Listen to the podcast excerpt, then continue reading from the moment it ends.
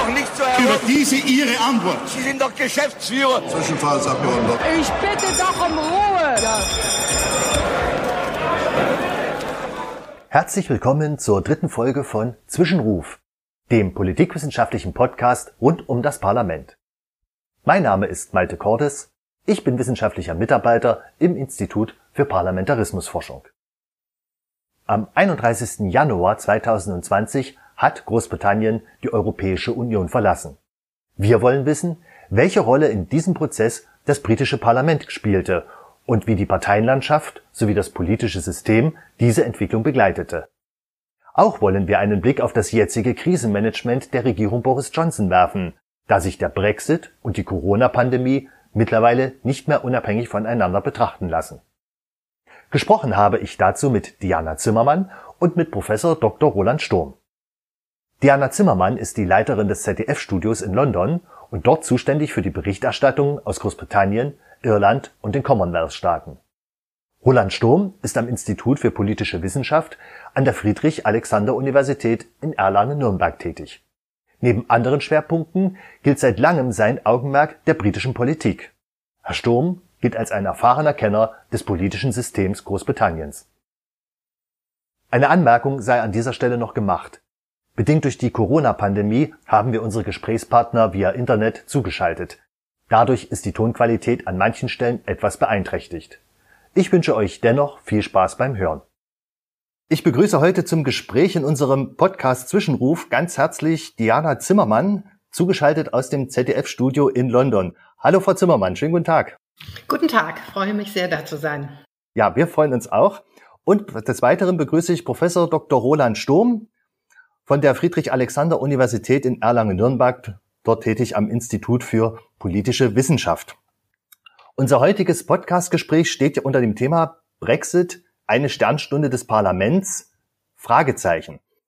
Und um uns dieser Frage zu nähern oder beziehungsweise auch Antworten zu finden, ist es erstmal wichtig, denke ich, dass wir äh, herausfinden, was ist das Besondere am britischen Parlamentarismus. Und diese Frage würde ich äh, dann direkt schon an Herrn Sturm stellen. Was zeichnet den britischen Parlamentarismus aus, auch im Vergleich zum deutschen? Was macht ihn so eigenartig?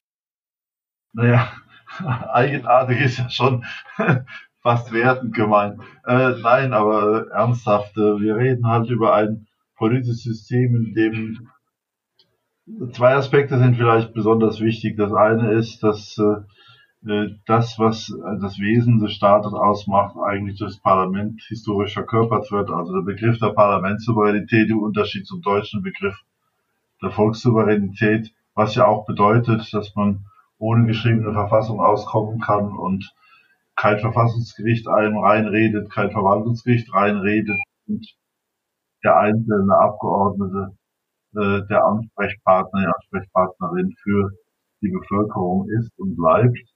Äh, das andere ist, dass wir viele Auseinandersetzungen sehen im Parlament, die sehr lebhaft sein können und wenn es um knappe Mehrheiten geht, wie 2019, äh, einige ja davon träumen, dass das Parlament des 19. Jahrhunderts wieder zurückkommt, wo man sich tatsächlich im Parlament um die Suche nach Lösungen begeben hat, man ist aber doch ziemlich ähnlich dem europäischen Parlamentarismus, weil natürlich überall Parteien existieren und Parteien dazu führen, dass es Mehrheiten und Minderheiten gibt, beziehungsweise dass Argumente nicht unbedingt so überzeugend sein können, dass man seine parteipolitisch vorgeprägte Position verlässt. So viel vielleicht äh, im Überblick. Wir können gerne über Details reden. Ja, das war doch schon mal äh, sehr informativ. Ähm, jetzt würde ich auch gleich die Frau Zimmermann fragen, der britische Parlamentarismus, das britische Parlament und der Brexit, wie stehen die so miteinander zusammen? Äh, was haben Sie da in Ihrer Zeit in London erlebt? Ja, das ist, ähm, ist interessant, vor allen Dingen, wie der sozusagen zitiert und genutzt wurde, auch von den Brexit-Anhängern, weil es ja immer hieß, äh, ähm, die EU entmachte das britische Parlament. Das, äh, das Großbritannien sei nicht mehr souverän und es sei höchste Zeit, dass das britische Parlament wieder seine Aufgabe erfüllen könnte, eben Politik für die Briten zu machen, die es auch gewählt haben, im Gegensatz zu Technokraten in Brüssel, von denen sich kein Brite die Namen merken kann. Also insofern war die Idee der Brexit-Leute, zumindest das, was sie vorgegeben haben, eine Stärkung des britischen Parlamentarismus. Ähm, und tatsächlich hatten wir ja letztes Jahr auch eine Situation, in der alles ständig am Parlament hing, was hier unüblich ist, weil ja normalerweise die Mehrheitsverhältnisse so sind, dass die Regierung viel stärker durchregieren kann als bei uns.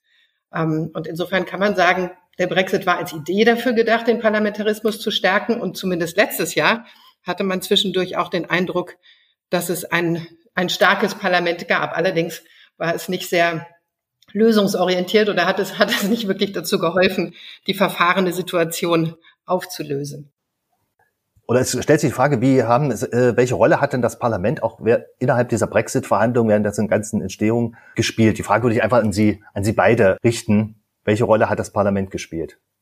Ja, also wir haben immer so eine Doppelrolle, nicht? Die Abgeordneten, die da argumentiert haben, haben zum Teil das eigene Überzeugung, aber viele haben ja auch gesagt, sie repräsentieren ihren Wahlkreis, auch wenn sie das jetzt nicht unbedingt so meinen. Es sollte trotzdem so gemacht werden, weil der Wahlkreis das möchte. Äh, und äh, da sehen Sie ja schon ein bisschen die Orientierung. Aber äh, das Problem ist, was Frau Zimmermann schon sagte, wir haben ja tatsächlich eher Prime Ministerial Government, also eher die Erwartung, dass der Premierminister durchregieren kann und als Premierministerin Theresa May das nicht mehr konnte, wurde das sofort als Schwäche ausgelegt und nicht als Stärke, dass sie da Raum zur Deliberation lässt, was sie faktisch auch nicht gemacht hat, weil sie ja mantrahaft immer wieder wiederholt hat, Brexit means Brexit, was einem, was einem nicht sehr viel weiterhilft dann für die Diskussion. Ja? Äh, äh, die Frage ist halt nur, wie man umgeht mit anderen. Und die Souveränität, äh, die da zurückgeholt wird, äh, das ist ja äh, also wenn man es juristisch sieht, wahrscheinlich äh, irgendwo greifbar, aber gleichzeitig haben wir ja Souveränitätsabgaben nach Schottland, Wales, Nordirland und so weiter, äh, wo man genauso argumentieren könnte.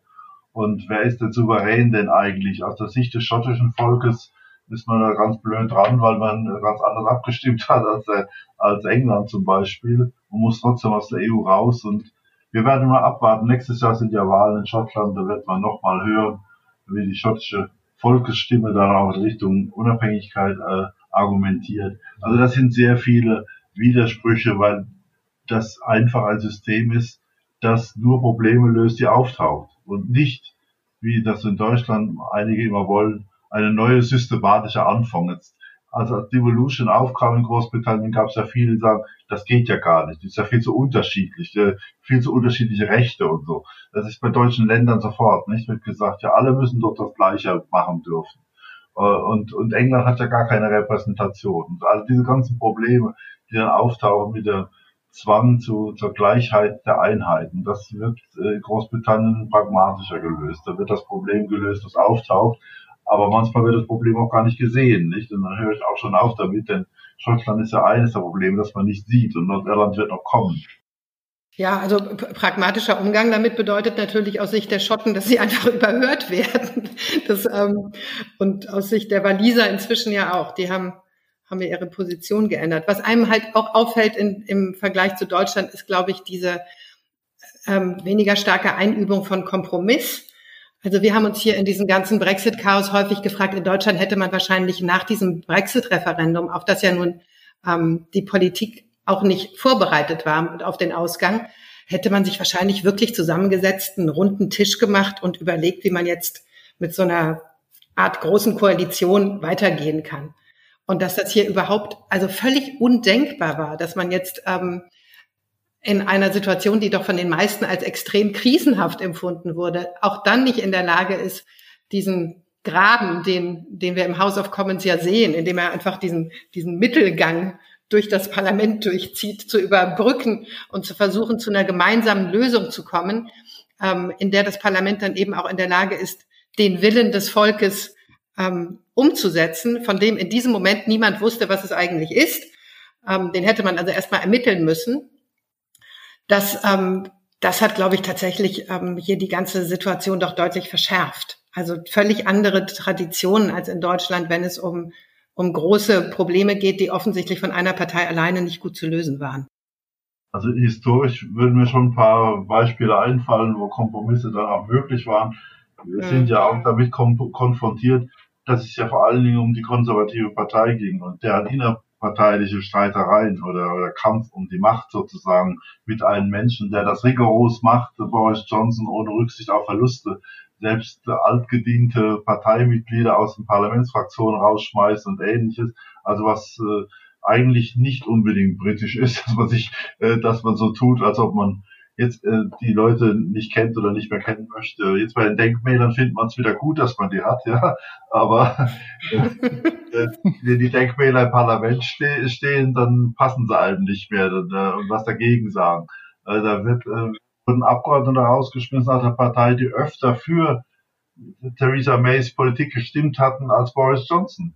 Äh, da, äh, und wieder Begründung, sie sei, sie sei nicht loyal. Ja? Dabei waren sie super loyal, aber eben nicht zu Johnson. Nicht? Das ist ja, wenn das, äh, ich meine, ja, früher bei mir Ministern war das bei Blair und so weiter nicht so, so problematisch, weil er die große Mehrheit hatte.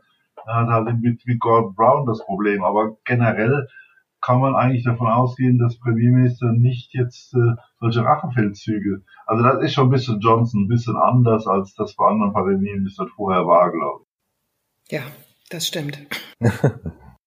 Ja, Sie haben ja gerade die, die konservative Partei angesprochen. Wie war das denn äh, dann direkt vor Ort? Wie, wie, wie hat sich diese Zerrissenheit in, in den Fraktionen, innerhalb der Fraktionen und auch in der Parteienlandschaft da im Parlament überhaupt äh, so dargestellt? Wie haben Sie das wahrgenommen, Frau Zimmermann? Äh, ja, das ist munter, kann man sagen. das, ist, ähm, das, sind äh, extrem unterschiedliche Charaktere in dieser Partei. Das geht also wirklich von etwas, das wir als Rechtsaußen bezeichnen würden, bis äh, zur liberalen Mitte. Und das war eigentlich auch schon immer so. Die haben sich, ähm, und, und das, das, das Problem war natürlich auch in dieser Zeit, dass die Opposition so schwach war, so dass diese Zerfledderung der Partei erst so richtig sichtbar werden konnte. Ähm, die, die ganze Art, wie da die Kommunikation nach außen stattfindet, ist äh, für jemanden, der, der Berlin kennt, schon eigen, weil da wirklich so derartig scharf gegeneinander geschossen wurde und natürlich jetzt in dieser ganzen Geschichte mit Johnson und Cummings nur noch verstärkt. Ähm, ständiges Briefen gegeneinander. Aber auch schon vorher in den Jahren fand ich schon mal immer erstaunlich, dass es hier zum Beispiel möglich ist, ein Budget zu präsentieren, also ein Haushalt, ähm, um dann drei Tage später die Hälfte davon wieder zurücknehmen zu müssen. Nicht etwa, weil die Opposition es nicht gut findet, sondern weil die Unterstützung aus den eigenen Reihen fehlt. Also da ist innerhalb der Parteien echt viel los. Ähm, das führt eben auch zu diesen deutlich unterhaltsameren und ähm, interessanteren Debatten, als wir sie häufig im Bundestag haben. Und ähm, führt aber eben auch dazu, dass eben das Ansehen zum Beispiel des Parlaments inzwischen so wahnsinnig niedrig gesunken ist, weil die Leute sich das anschauen und denken, ja, also kriegt mal euren Act together und dann können, können wir wieder reden. Aber es ist einfach wirklich auch, ähm, macht einen relativ desolaten und zerstrittenen und uneinigen Eindruck. Und ich fürchte fast, dass wir dieses letzte Jahr, in dem natürlich Johnson mit, mit viel Schwung angegangen ist, dass sich das jetzt im nächsten Jahr nicht fortführen wird, sondern wir ähm, wieder jede Menge Streitereien sehen werden.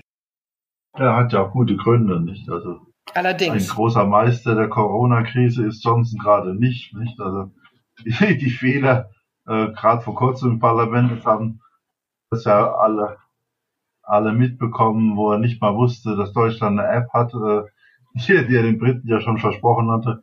Also er, er scheint äh, besser Wahlkampf zu können und äh, scheint besser sozusagen äh, seine Gefolgsleute, seine Brexit-Befürworter um sich scharen zu können, aber sozusagen alle anderen Programme, die stehen ja jetzt auch zum Teil unter Finanzierungsvorbehalt. Also große neu errungenen Wahlkreise im Norden des Landes sind ja schwer zu halten, wenn man ja, das, also was Corona anbelangt, würde ich das tatsächlich hier auch als Totalversagen bezeichnen. Ähm, aber dafür ist er natürlich auch nicht gekommen.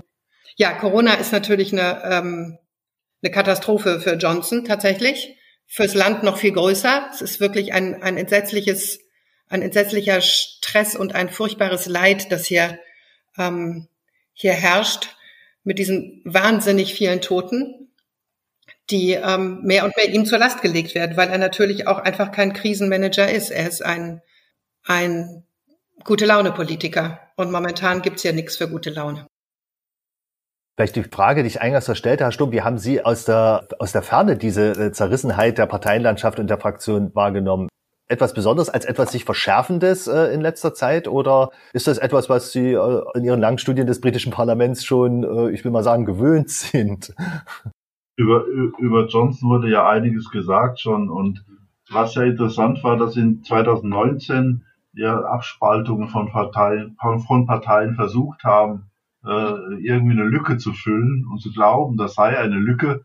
Und äh, bei Europawahl hat man gesehen, das hat jetzt dann doch nicht so geholfen, hat sogar die Brexit Party, wurde stärkste Partei bei der letzten Europawahl, wo Großbritannien noch mitgemacht hat.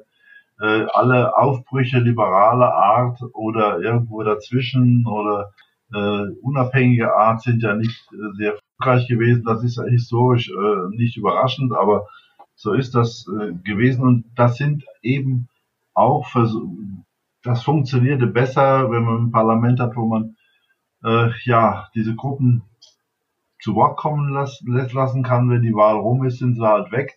Und es zeigt sich dann auch, dass Parteien, die ja nicht so im Vordergrund stehen, so in dieser Debatte dann häufig im Vordergrund standen. Also die SNP hat zum Teil sehr äh, dezidierte Positionen da eingebracht, nicht nur Unabhängigkeit, sondern auch zu der Entwicklung.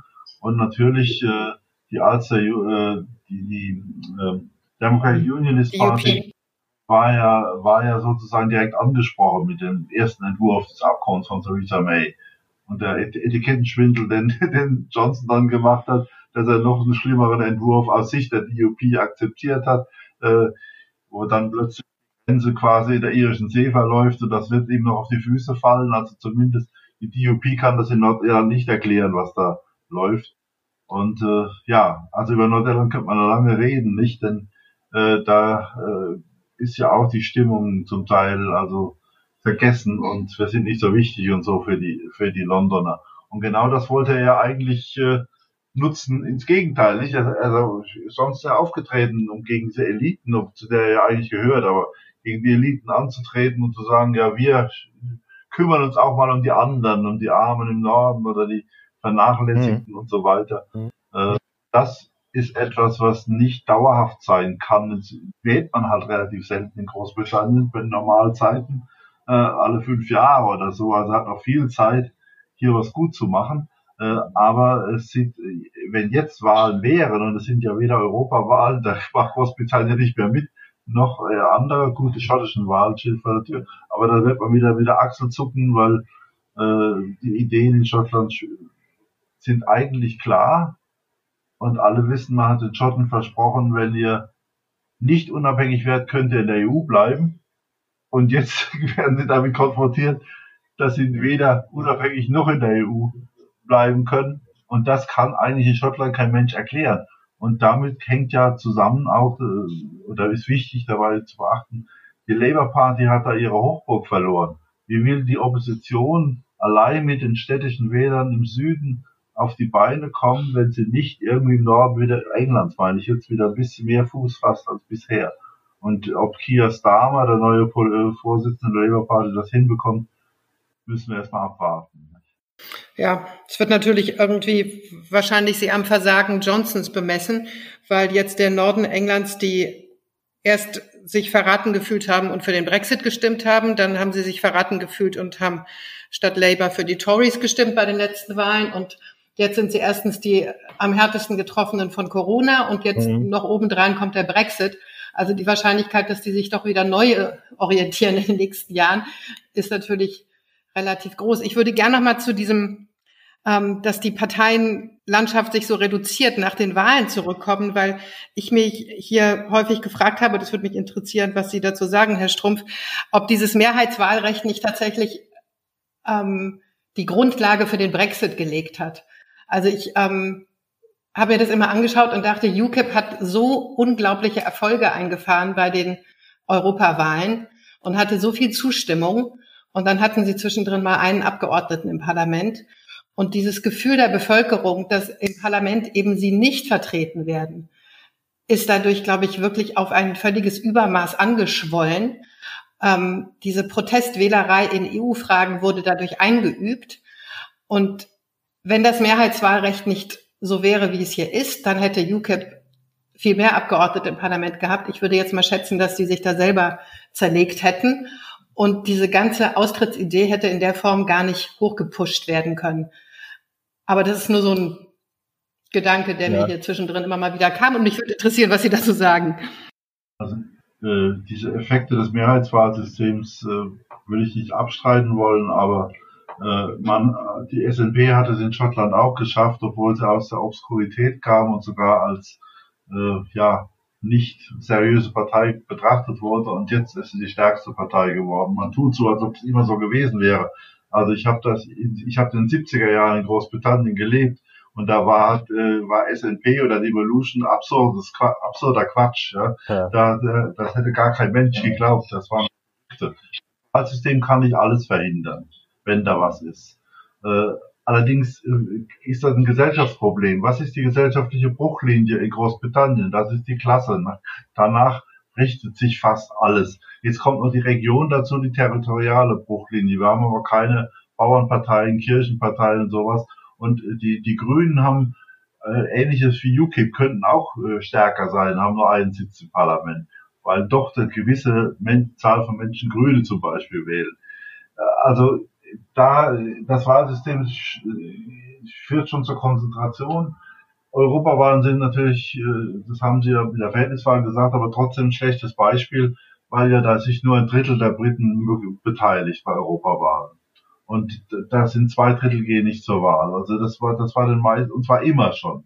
Wenn Sie alle Europawahlen anschauen, wir haben keine einzige Europawahl, äh, wo es mehr als um 30 Prozent Wahlbeteiligung sind in Großbritannien. Und das ist erbärmlich niedrig. Und da, da sind natürlich die Aktivisten vorne weg, logischerweise. Äh, UKIP jetzt, aber das sage ich ja auch der Falschen, äh, hat ja selbst sich nicht in allen Wahlkreisen beworben bei der letzten Wahl. Das hat, äh, haben sie ja zurückgezogen, nicht? Äh, äh, weil die Brexit-Partei. Entschuldigung, die Brexit-Partei in diesem Fall äh, UKIP hat versucht, ist noch schlimmer, ist noch schlimmer daneben gegangen. Aber, aber die Brexit-Partei äh, äh, hat ja dann äh, ihren Geldgeber hat gesagt, jetzt hör mal auf, ne? die konservativen Leben schwer zu machen. Äh, und gut, das Ergebnis kennen wir ja. Äh, auch äh, diese Abhängigkeit von, von Farage als Vorsitzender ist ja nicht unbedingt eine normale Situation für Parteien. Aber wie auch immer, also äh, das Wahlsystem äh, ist etwas, was ja in Deutschland schon in den 60er Jahren dazu geführt hat, dass die erste große Koalition mit Herbert Wehner vorneweg gesagt hat, das wäre eine tolle Idee, wenn wir das einführen würden. In Deutschland hätten wir diese lästigen Drittparteien los, ne? die FDP vor allen Dingen, darum ging es ja. Äh, da hat die, FDP, hat die SPD mal nachgezählt, hat gesagt, das ist aber ein bisschen übel, dieses Wahlsystem, wir gewinnen ja so wenige Wahlkreise dann, dann machen wir es doch lieber nicht. Die Diskussion hatten wir wieder bei der deutschen Einheit, nicht? Wie kriegen wir die PDS los? Äh, machen ein anderes Wahlsystem. Äh, dann, die gewinnen keine Wahlkreise. Beides stimmte nicht. Die haben Wahlkreise gewonnen ja. und keiner wollte die Reform machen. Und die kleinen Parteien wollen sowas nie.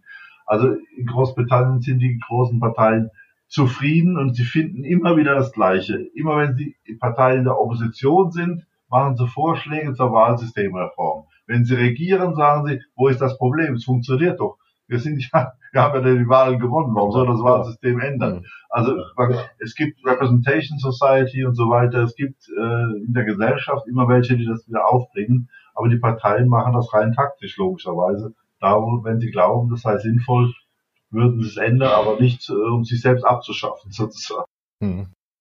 Ja, gab es ja auch ein Referendum dazu, was nicht das, das ist ja, ja, aber doch ein arg äh, manipuliertes Referendum. Ja, genau. also das war, da war von vornherein schon klar, dass das völlig chancenlos ist. Äh, die, das Schlimme ist, dass die Liberalen da mitgemacht haben, die da. Ja, das hat das ihnen nicht bekommen. Ich mein, dann kommt ja dann auch das Wahlergebnis so raus, wie es rauskommt, die Liberalen. Aber weil sie an, eine Reihe von Versprechungen gemacht haben, sie nicht umgesetzt ja, also insofern haben wir da auch keine konservative oder Alternative, zumindest für den Süden Englands oder so. Also ist, ist schwierig. Äh, da bleibt halt wie in den USA nur große Alternativen. Wenn man nicht gerade in Schottland wohnt, hat man es halt damit zu tun. Und das kleinere Übel zu wählen war bei der letzten Wahl auch schwierig. Also zumindest die britischen Kommentare, die ich gelesen habe, waren irgendwie zwischen Pest und Cholera. Ja. ja. Wollen wir vielleicht an dieser Stelle wieder zum Brexit zurückkehren, beziehungsweise auch zu gewissen Vorgängen innerhalb äh, im Parlament. Hier wäre vielleicht mal die Frage, Boris Johnson hat das Parlament ja im letzten Herbst in die Zwangspause geschickt. Das ist ja ein außergewöhnlicher Vorgang, den wir ja hier in Deutschland gar nicht kennen. Was, was ist das Außergewöhnliche an dieser Zwangspause? Außergewöhnlich war wohl, wohl nur die Länge der Zeit, die man da äh, nicht mehr da war. Nicht? Also man hätte ja argumentieren können, dass äh, äh, eine gewisse Pause nötig sei. Man hat ja das da war die Queen's Speech, die, und äh, da, da brauchen wir Zeit, also Tage dafür, wo die Queen's Speech diskutiert wird im Parlament. Da können wir jetzt nicht Tagen über Brexit reden. Äh, aber die, die Länge der Zeit äh, war schon etwas merkwürdig. Und äh, dann sind die Ausreden haben dann nicht äh, vom Privy Council gehalten, äh, Entschuldigung, äh, vom Supreme Court gehalten. Ja, und ähm, der Zeitpunkt war natürlich auch verdächtig, sagen wir mal. Es war nicht irgendein Zeitpunkt, sondern es war halt mittendrin zu der Zeit, als ähm, als die, die Debatte tobte um den Brexit und dann zu sagen, so, und jetzt haben wir aber irgendwie, jetzt macht ihr mal Pause, äh, war klar, dass das erheblichen Widerstand auf den, auf den Teppich ruft. Und eben nochmal in Zusammenhang damit, dass der Brexit immer verkauft wurde als eine Stärkung des Parlamentarismus, ähm, hat das natürlich so ein bisschen das eigentliche Ziel der Konservativen an der Stelle ganz gut offengelegt man sieht ja auch, dass es sowas wie Schattenpremierminister gibt, nicht? Also mhm. das war das Werk David Cummings mal wieder, nicht? Dominic Cummings. Mhm. Domin, Entschuldigung, Dominic Cummings, ja. der die Idee hatte, das so zu machen. Und äh, anscheinend äh, hört äh, Boris Johnson sehr auf das, was er sich so ausdenkt. Ja. Ja, so sehr, dass er, obwohl wirklich das gesamte Land empört war über dessen Verhalten in der Corona-Krise, ähm, da mal nicht gewankt hat und einfach zu ihm gestanden hat, zum totalen Schaden in seinen Umfragen. Also der Mann ist ihm sehr wichtig und hier gibt es schon ziemlich viele Stimmen, die sagen, er hat das eindeutige Gefühl, ohne den kann er nicht Premier sein. Woran sich dann natürlich die Frage schließt, ob man Premier sein sollte, wenn man das nicht alleine kann. Aber tatsächlich hat er einen erheblichen Einfluss und auch das ist was sehr Interessantes. Das gibt es natürlich aus anderen Zusammenhängen in Großbritannien auch. Alistair Campbell war für Tony Blair auch sehr wichtig. Aber ähm, interessant bei Cummings ist, dass der sich tatsächlich offensichtlich in jeden Aspekt von Politik einmischt, also auch in Verteidigungsausschüssen auftaucht und eben sich nicht nur um sein Kerngeschäft, den Brexit und Strategien und so weiter zu, zu kümmern scheint. Und auch bei der Virenbekämpfung, nicht? Bei Cobra und so weiter taucht er auf. Mhm. Äh, wo, Johnson nicht hingegangen ist, hatte hingeschickt, damit er das Ganze gut verkauft, was da beschlossen wird. Nicht, weil er sich bei den, als Virologe, da kennt er sich nicht aus, aber Politik verkaufen. Also die dürfen beraten, die Wissenschaftler, und verkaufen tut's dann der Cummings. Das ist äh, eigentlich, da hat Frau Zimmermann recht, keine neue Erfindung, nicht? Also Blair war da ganz vorne weg als Chefverkäufer von Politik. Und das war eine zentrale Idee, wie man mit Politik umgeht eigentlich. Und dazu kommt noch eine strukturelle Sache. Äh, der öffentliche Dienst in Großbritannien äh, war ja früher sozusagen neutral und sollte neutral beraten. Inzwischen haben wir ja sehr viele Political Advisors überall. Äh, die haben zugenommen, die Zahl, auch die Ministerien.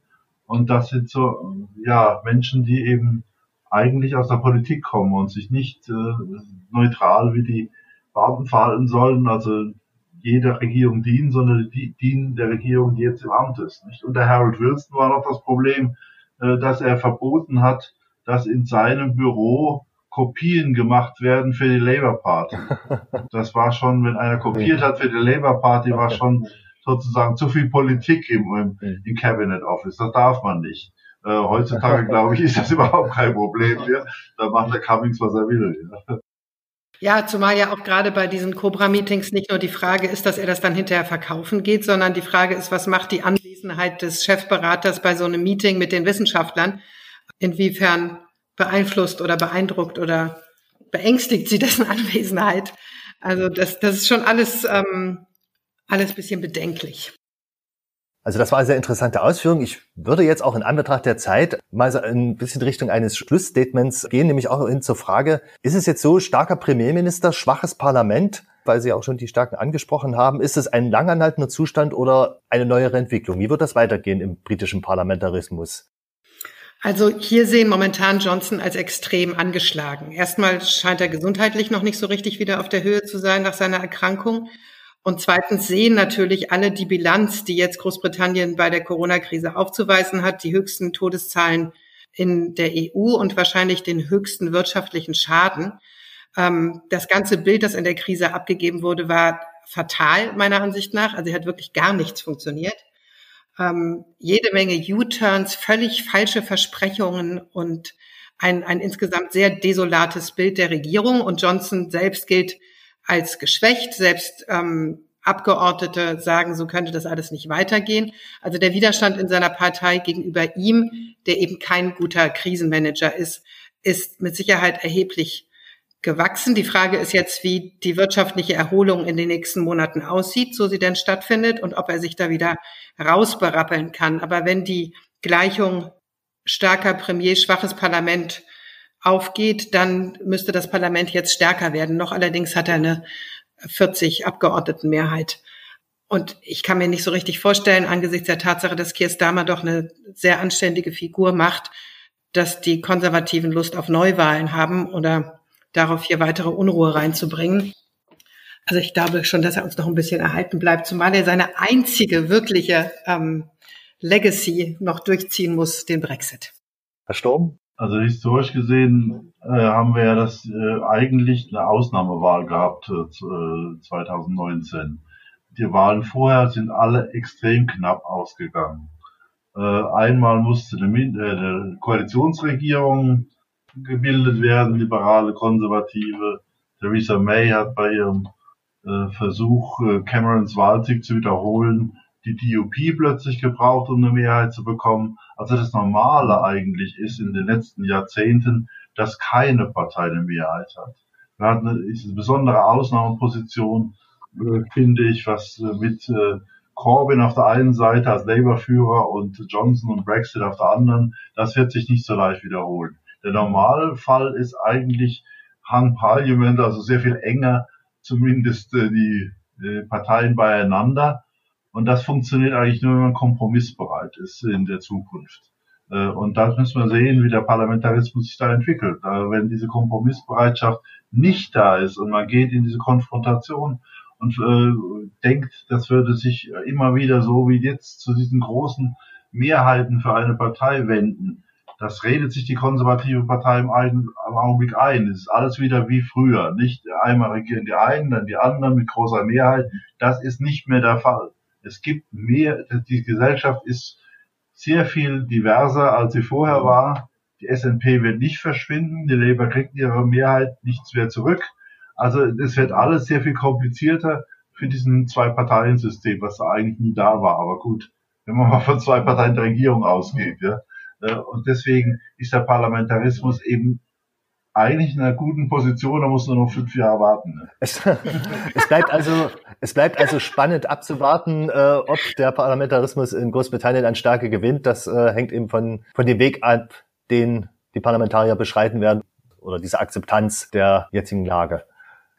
Ich darf mich ganz herzlich bedanken für dieses interessante Gespräch bei Frau Diana Zimmermann live aus London aus dem ZDF-Studio und bei Herrn Professor Dr. Roland Sturm, live aus Erlangen von der Friedrich-Alexander-Universität. Ganz herzlichen Dank vom IFAL in Berlin. Wir kommen somit nun zur zweiten Lesung. Und wollen euch an dieser Stelle weiterführende Literatur oder sonstige Informationen zum Gesprächsthema nachliefern. Wer mehr wissen möchte über Großbritannien und den Brexit, dem seien die folgenden Bücher empfohlen. Der Länderbericht Großbritannien herausgegeben von der Bundeszentrale für politische Bildung unter der Federführung von Roland Sturm. Dort erfahrt ihr viel Wissenswertes sowohl über die Geschichte und Kultur des Landes als auch über seine Politik und Wirtschaft. Das Buch Brexit, eine Bilanz von Rudolf G. Adam, zeigt das schon von Beginn an schwierige Verhältnis Großbritanniens zur EU und zeichnet die einzelnen Stationen des Brexits nach.